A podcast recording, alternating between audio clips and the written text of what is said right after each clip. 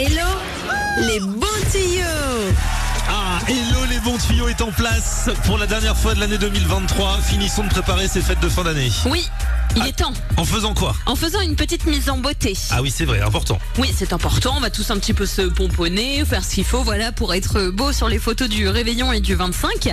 Alors, il y a plein de petites astuces beauté comme ça qui peuvent servir aux femmes comme aux hommes, notamment sur la sueur, tu sais, sur le front quand tu commences à avoir trop mangé. Et là, ça commence à dégouliner, Bah, tu goutte. commences à briller. Et je pense notamment à nous, mesdames, qui parfois mettons un petit peu de fond de teint, des choses comme ça. Et puis, au bout de plusieurs heures, bah, ça brille. Et donc, on a, on a l'air un peu d'être, tu sais, le fond de la poêle avec plein d'huile sur la, sur la tête. Alors, pour lutter contre ça, il y a évidemment le papier matifiant.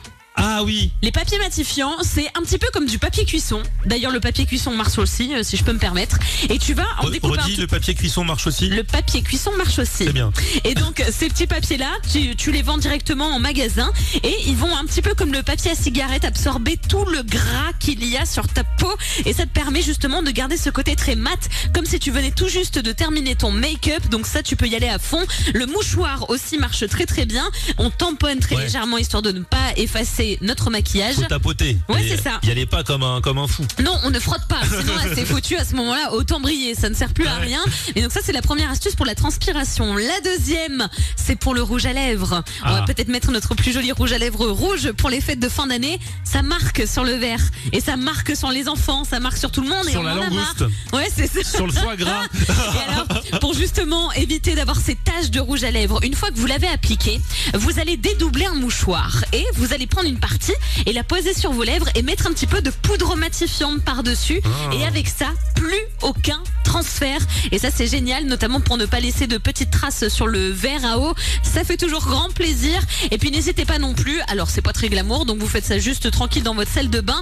Quand vous avez terminé d'appliquer votre rouge à lèvres, vous mettez votre index dans la bouche et vous retirez. Et tout l'excédent de rouge à lèvres se retrouvera sur votre doigt. Et vous aurez le doigt tout rouge. Voilà, mais au moins, c'est pas les dents. Et ça, ça nous arrange.